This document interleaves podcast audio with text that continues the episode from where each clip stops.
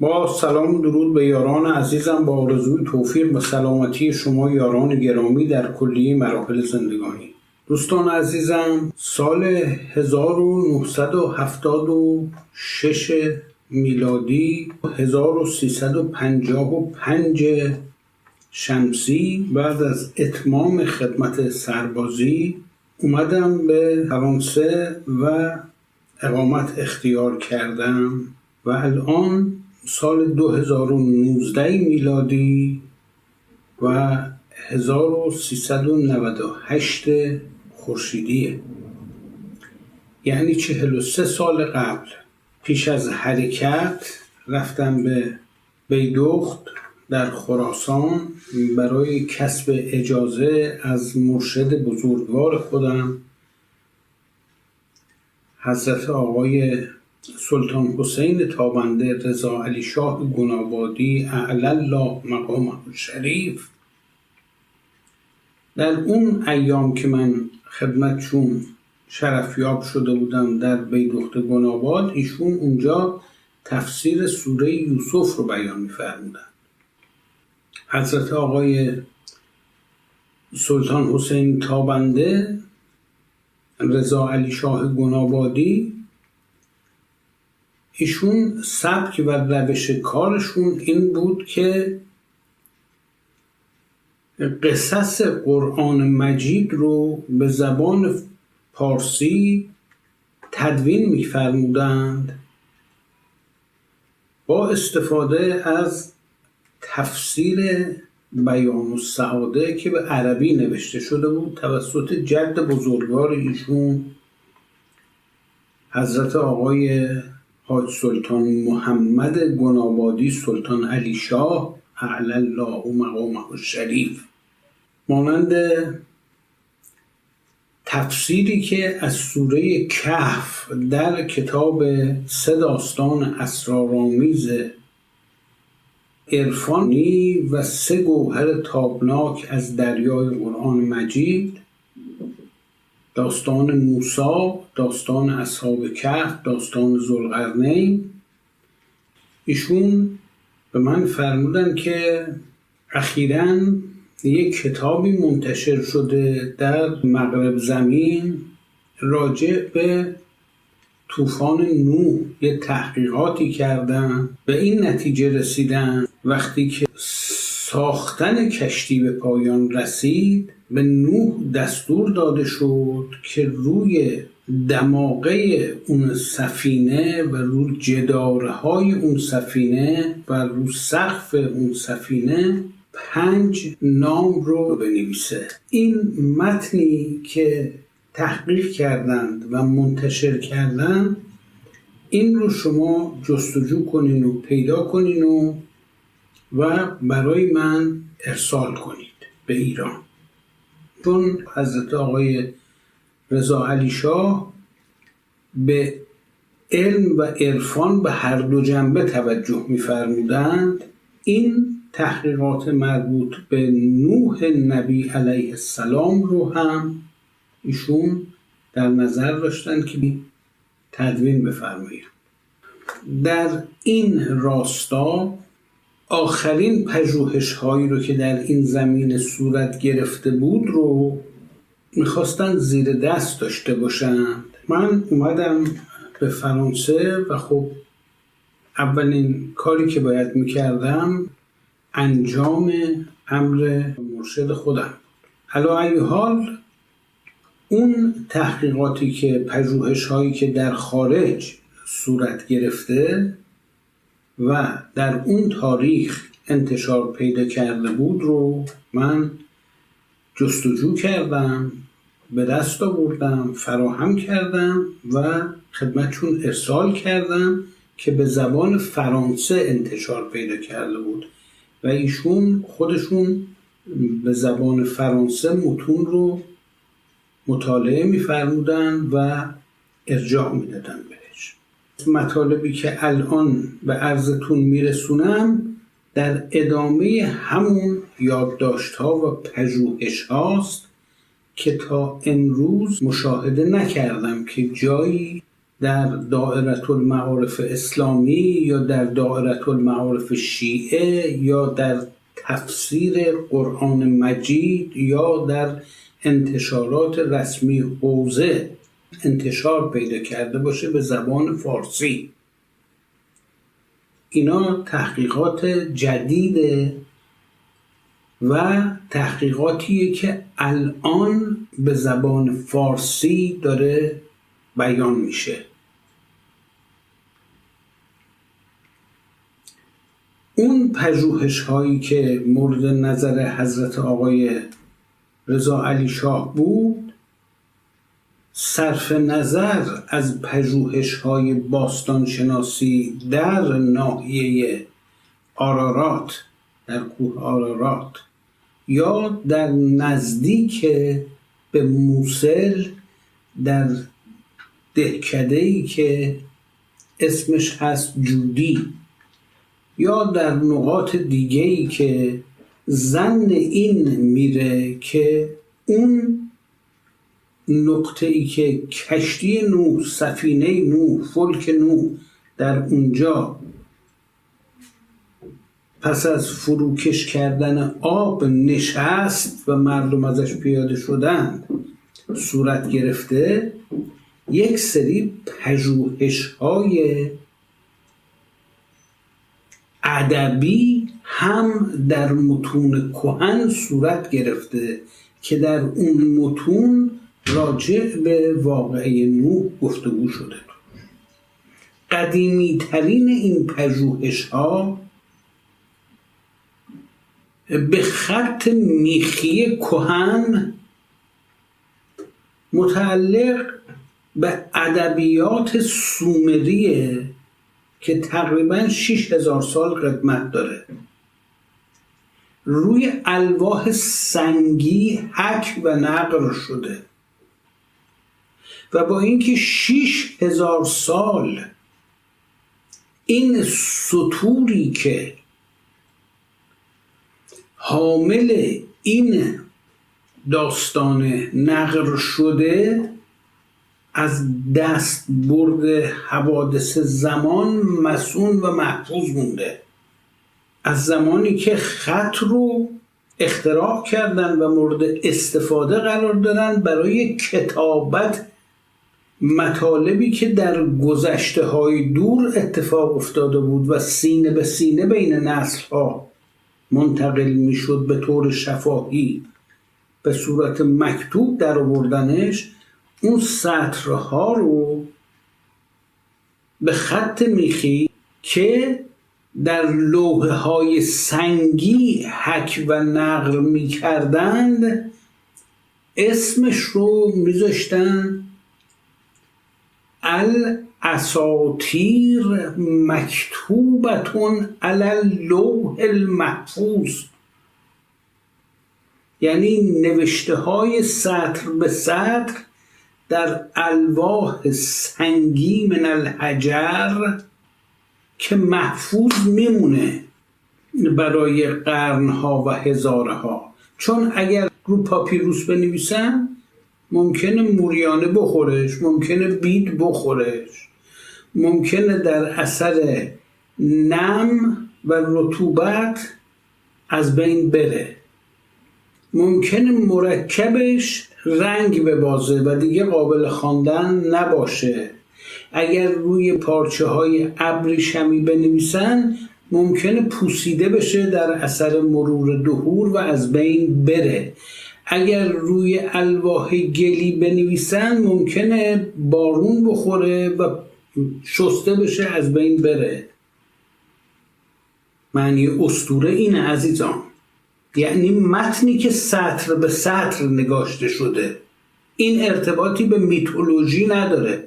معنی استوره رو اشتباهی به جای میتولوژی به کار می‌برن. این غلطه. متنی که سطر به سطر نگاشته شده باشه.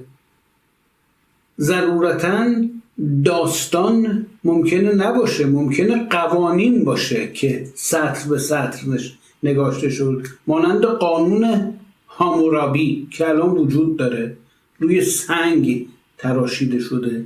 یه سنگ سیاه یه صخره سیاهیه که روش متن قانون هامورابی سطر به سطر حک شده الان وجود داره.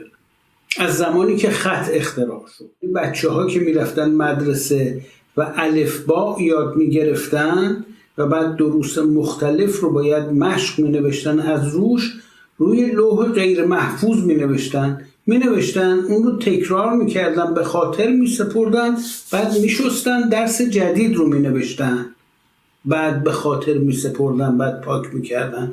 اینو بهش می گفتن لوح غیر محفوظ. اما لوح محفوظ رو وقتی می گفتن لوح محفوظ که حک می شد روش و دیگه قابل شست و نبود. واژه لوح غیر محفوظ و لوح محفوظ به دو نوع استفاده از الواح.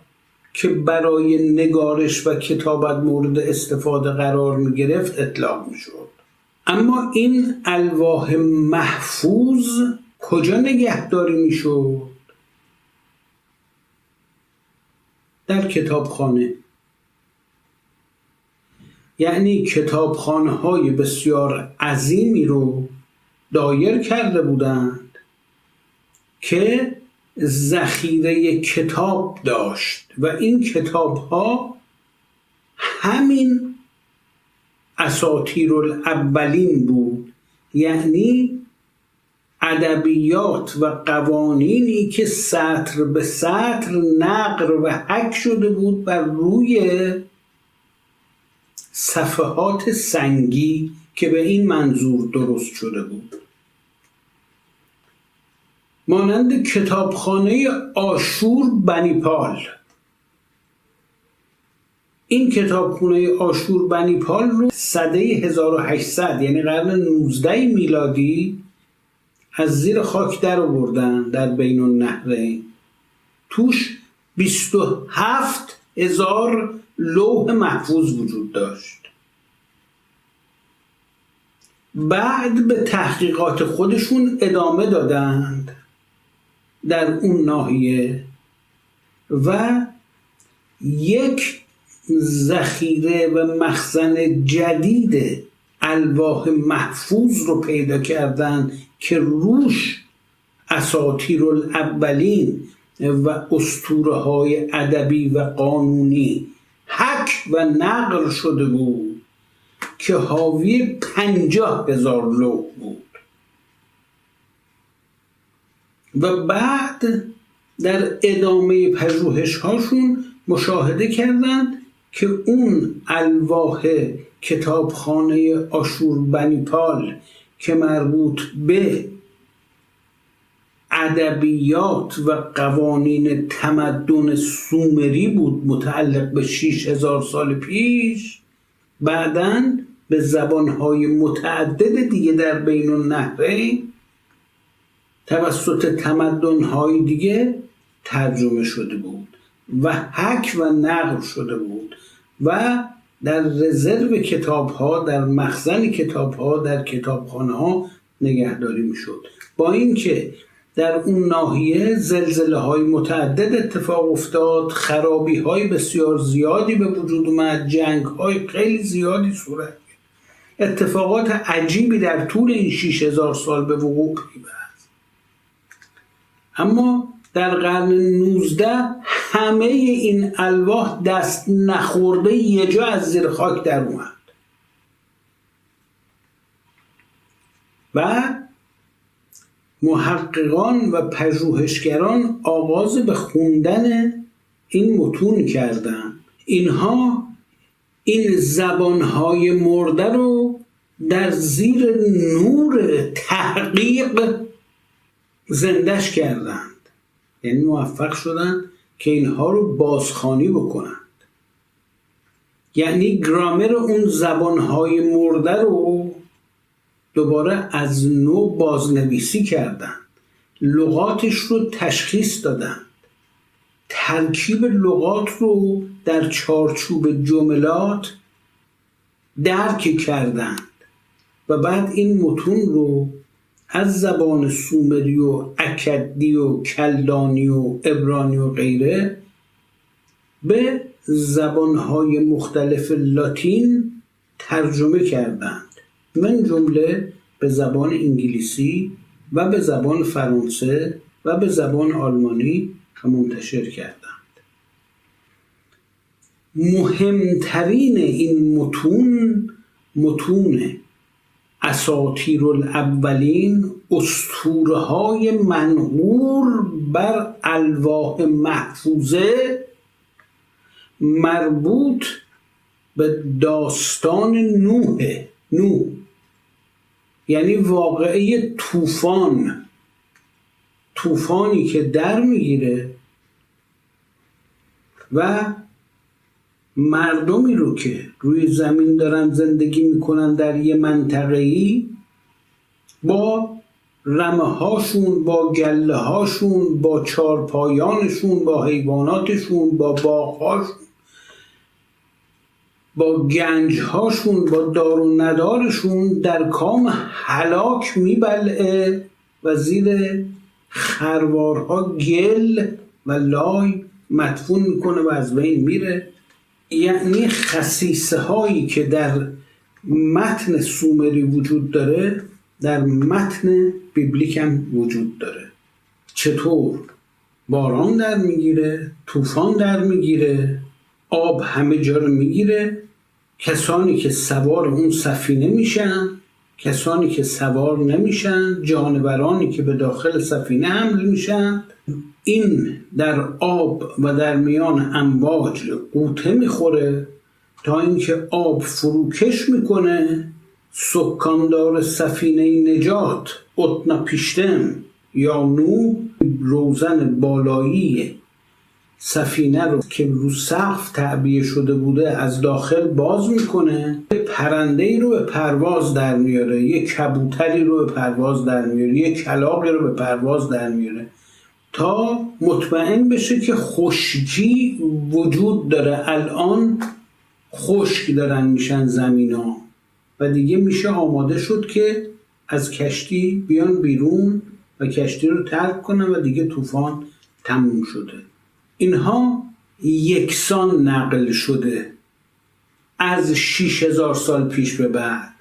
حال آیا اون متن سومری که متعلق به 6000 سال پیشه و راجب اتنا پیشتم داره صحبت می‌کنه آیا دارای جنبه مقدس و دینی هم بوده یا نبوده ما نمی‌دونیم. اما در عهد عتیق که این متن نقل شده و در انجیل لوقا که به این متن اشاره شده و نکاتی در موردش بیان شده و به ویژه در قرآن مجید از این شخصیت محوری یعنی نوح به عنوان سازنده و سکاندار کشتی به عنوان یک منجی و ناجی الهی یاد میشه. به عنوان یک انسانی که بهش وحی میشه و در زیر نورافکن وحیه که این مأموریت رو به انجام میرسونه. یعنی یک انسان متفاوته یک انسان مقدسه. در سلسله انبیا قرار داره. و بعد یه قوانینی رو تشریع می‌کنه بعد از طوفان برای اون مردمی که از کشتی میان بیرون که چجوری زندگی کنن؟ در نتیجه یک پیغمبر اولوالعزم به شمار میره حال در ادامه این گفتار ما می‌پردازیم چطور به نو وحی صورت می‌گرفته. در این زمینه صحبت می‌کنه تا ادامه این گفتار شما یاران عزیز به خدای بزرگ بسپرم علی